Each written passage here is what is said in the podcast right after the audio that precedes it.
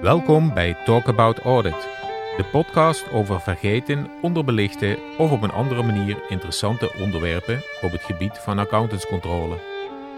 In deze podcast spreken we hierover met inhouds- en ervaringsdeskundigen, waarbij we zoveel mogelijk ook kijken vanuit een historisch perspectief. Let's talk about audit. Alweer zes jaar geleden schreef ik een uh, artikel in uh, Accountant met de titel Wat kost een Wiedergutmachungsschnitzel? Ja, dat artikel is eigenlijk wel heel actueel geworden, wat mij betreft, door de oorlog in de Oekraïne. En ook door de aandacht voor uh, ons koloniale verleden en excuses die worden gemaakt daarover. Op 14 november, ja, het stond onder andere het NRC, maar dat is natuurlijk breed nieuws, dat de uh, Verenigde Naties landen voor herstelbetalingen door Rusland aan Oekraïne stemmen. Ik zal even een citaat uh, noemen uit dat stuk. Een meerderheid in de Algemene Vergadering van de Verenigde Naties vindt dat Rusland herstelbetalingen aan Oekraïne moet doen. Maandag stemden 94 van de 193 landen voor een resolutie waarin staat dat Rusland de juridische gevolgen moet dragen van al zijn internationaal onrechtmatige handelingen, met inbegrip van het herstel van de schade die door dergelijke handelingen is veroorzaakt. Hoewel de resolutie vooral van symbolische waarde is, al dus de NRC, is de stemming wel een signaal dat de meerderheid van de landen in de Verenigde Naties Rusland verantwoordelijk houdt voor het geweld in de Oekraïne. De schade die in de honderden miljarden euro's loopt, moet in kaart worden gebracht via een internationaal register. Of het daadwerkelijk tot betalingen door Rusland komt, valt te betwijfelen. Naast Rusland stemden ook diens bondgenoten als Iran, Syrië, Noord-Korea, Cuba en Wit-Rusland tegen de resolutie. En 73 landen, maar liefst, onthielden zich van stemming. Het is de vijfde keer dat de Algemene Vergadering een resolutie ten faveur van Oekraïne aanneemt. Al werden de vorige vier resoluties met veel grotere steun aangenomen. Als je nagaat hoe ingewikkeld dat is, uh, daar ga ik uitvoerig op in in het stuk. Um, Eerst even wat over de titel, hè, die Wiedergutmachungsschnitzel. Dat verwijst naar een uh, sketch van Jiske Vet, waarin Michiel Romein en Herman Koch de Duitse weermachtssoldaten Günther en Wolfgang spelen. En die zijn na de Tweede Wereldoorlog, wat ze aanduiden als een, een conflict, in Nederland blijven wonen. En uh, als verzoenend gebaar en een uitgestoken hand bereiden ze een echte Deutsche Wiedergutmachungsschnitzel voor het Nederlandse volk. Ja, die sketch is eenvoudig te vinden via internet. Al, al dan niet bewust, uh, de satire in het stuk maakt pijnlijk duidelijk dat een wiedergoedmachung meestal in geen enkele verhouding staat tot de geleden schade. Want hoe waardeer je de aggregatie van roof, vernietiging, onderdrukking, leed en dood? Dit artikel geeft een beknopt inkijkje in een schimmig onderwerp. Bij de term herstelbetalingen denken velen aan de Tweede Wereldoorlog, aan de Wiedergutmachung, het weer goedmaken van oorlogsconsequenties. Waarschijnlijk weten minder mensen dat Duitsland pas in 2010 klaar was met de herstelbetalingen als gevolg van de Eerste Wereldoorlog. En nog minder mensen dat voor Nederland mogelijk ook de nodige herstelbetalingen in het verschiet liggen als gevolg van de slavenhandel en slavernij, bijvoorbeeld in Suriname. Nou, dat is inmiddels weer wat uh, meer aan de orde op dit moment trouwens. Het grote voorbeeld is eigenlijk de Tweede Wereldoorlog. Na de Tweede Wereldoorlog betuigt West-Duitsland intense spijt aan de slachtoffers van de wandaden van het Duitse nationaal socialisme. Daarnaast treft Duitsland een spaghetti aan regelingen om vorm te geven aan de Wiedergutmachung. Het gaat onder andere om financiële vergoedingen, het afstaan van gebieden, onder andere 69 vierkante kilometer aan Nederland, de overdracht van intellectuele eigendommen en het leveren van dwangarbeid. In totaal heeft Duitsland inmiddels, dus zes jaar geleden, voor ruim 70 miljard euro uitgekeerd vanwege de Tweede Wereldoorlog. En het is nog steeds niet ten einde. Regelmatig komen landen met nieuwe claims voor de oude claims heropend. Zo maakte Griekenland in 2015 aanspraak op afbetaling van de oorlogsschuld. Volgens de Grieken heeft Duitsland daarvan alleen een aanbetaling gedaan. Ook Israël heropent claims, maar hoe komt men eigenlijk aan die bedragen? Die daarbij genoemd worden. Ik wil daarvoor even een uitstapje maken dit is trouwens een belangrijke prikkel om dit artikel te gaan schrijven. Er was een bezoek van mij in het Joods Museum in Berlijn.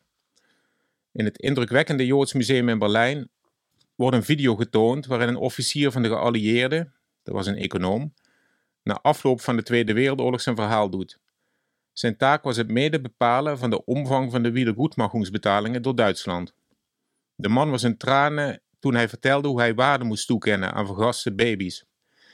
Is een dode baby meer waard dan een volwassene, omdat de baby meer potentieel had? Is een goed opgeleide jongeling meer waard dan een baby, die immers nog geen opleiding heeft gehad? Is een bejaarde het minst waard? Die heeft immers sowieso niet meer lang te leven. En wat voor bedragen koppel je daar dan aan? De officier vond het zichtbaar onverteerbaar om aan verschillende levens verschillende geldbedragen te koppelen. Het was een Gordiaanse knoop. Maar vaak zijn de calculaties die men gebruikt een stuk eenvoudiger. Ter illustratie, in 1952 spreekt Duitsland een speciale regeling af met de staat Israël. Dat gaat onder andere om anderhalf miljard dollar, waarvan de waarde zes jaar geleden 15 miljard dollar was. Ten behoeve van 500.000 Joodse overlevenden die zich in Israël vestigen. Het is interessant om te zien dat het bedrag simpel lijkt te zijn bepaald. Het uitgangspunt zijn de kosten die Israël per persoon moet maken voor de opname in hun land. De kosten daarvan bedragen 3000 dollar per persoon. Daarnaast wordt overigens wel overeengekomen dat Duitsland enkele miljarden moet ophoesten vanwege het stelen van Joodse eigendommen. Ja, tot zover het kijkje buiten de deur. Ehm, maar hoe zit het bijvoorbeeld met ons eigen koloniale verleden? Laten we Suriname eens als casus eruit lichten. Dat land wordt in 1667 bezet door de Zeeuwen, na verovering op de Engelsen. Dan begint het exploiteren van Suriname, door middel van plantages en de winning van dellenstoffen. Daarbij wordt veelvuldig gebruik gemaakt van slavenarbeid. Slavenhandel en slavernij zijn aan de orde van de dag. Dat gaat ongeveer 200 jaar eh, zo voort. In 1863 worden alle slaven vrijgelaten. Dat wordt door Nederland als afdoende gezien om aan de politieke druk te beantwoorden. Maar het gedwongen vertrek van de vele slavenvoorouders uit Afrika en de eeuwenlange dwangarbeid die volgde, wordt bij de afschaffing helemaal niet genoemd. Sterker nog, de invalshoek staat diametraal op wat je zou verwachten. De Tweede Kamer eist een compensatieregeling die de slavenhouders vergoedt voor het verlies van hun arbeidskrachten.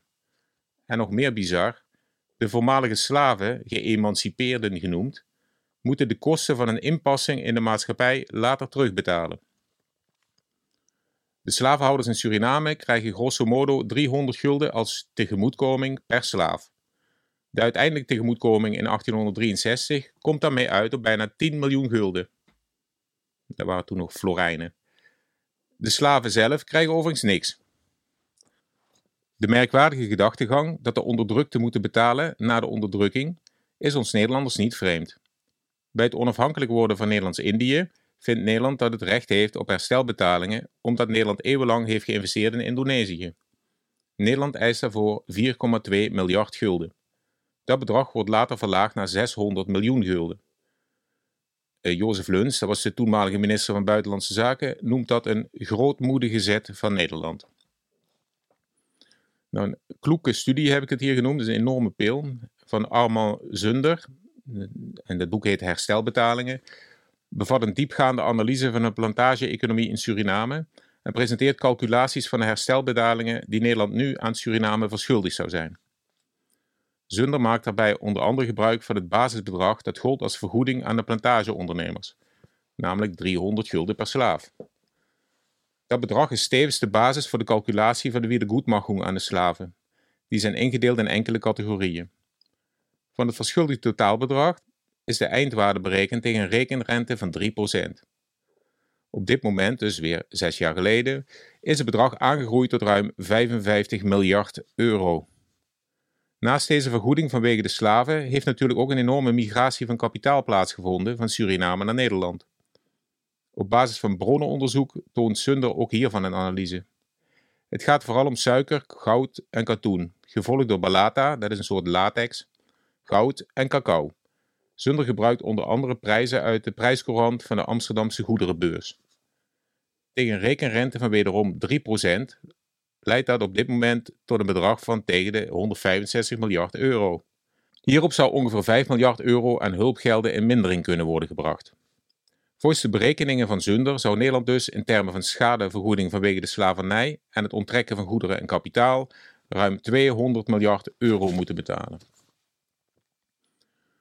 De wetenschapper Thomas Kramer, of Thomas Kramer zal het waarschijnlijk zijn, publiceerde in 2015 een artikel in Social Science Quarterly, waarin hij schattingen maakt van herstelbetalingen die moeten worden gekoppeld aan de slavernij in de Verenigde Staten.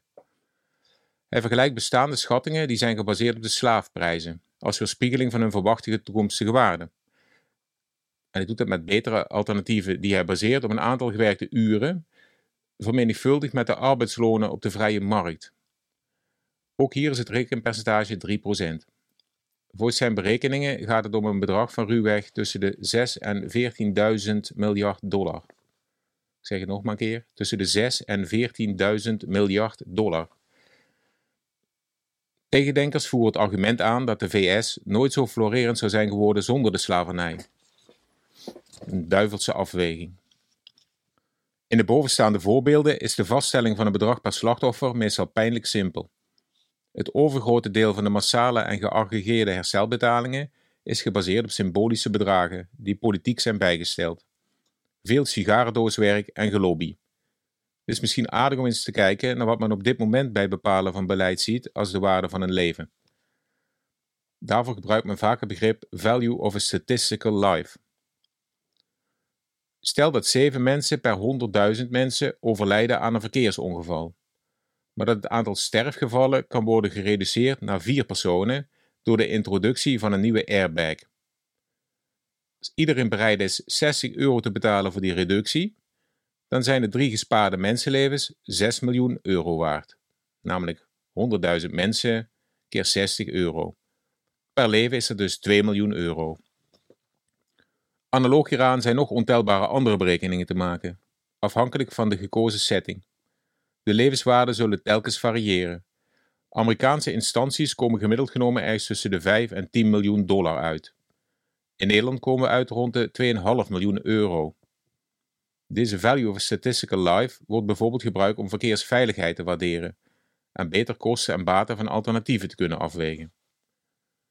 Toch wordt in de VS ook regelmatig geprobeerd deze waarden in te zetten bij rechtszaken die betrekking hebben op het vergoeden van zogenaamde hedonistische schade. Daarbij betoogt de eiser dat de schade verder gaat dan alleen inkomensverlies en ook betrekking heeft op het nut van niet geleefd leven. Bijvoorbeeld het missen van kerstfeesten, geen kinderen hebben kunnen krijgen enzovoort. Maar de uiteindelijke uitkeringen zijn eerder tienduizenden dan miljoenen euro's. De literatuur over herstelbetalingen benadrukt dat het in wezen altijd gaat over de zoektocht naar rechtvaardigheid. Maar er bestaat eigenlijk geen adequate manier om het geld ellende te niet te doen. Menselijk leed is niet in geld uit te drukken. Bovendien lijken de meeste bedragen die worden betaald het resultaat van soms arbitraire berekeningen en politieke processen. Misschien verklaart het ook wel dat de rol van accountants niet zichtbaar is in literatuur, terwijl je daarbij waarderingsvraagstukken toch wel zou verwachten. Een wereldwijd gat in de markt wellicht. Nog steeds en weer opnieuw.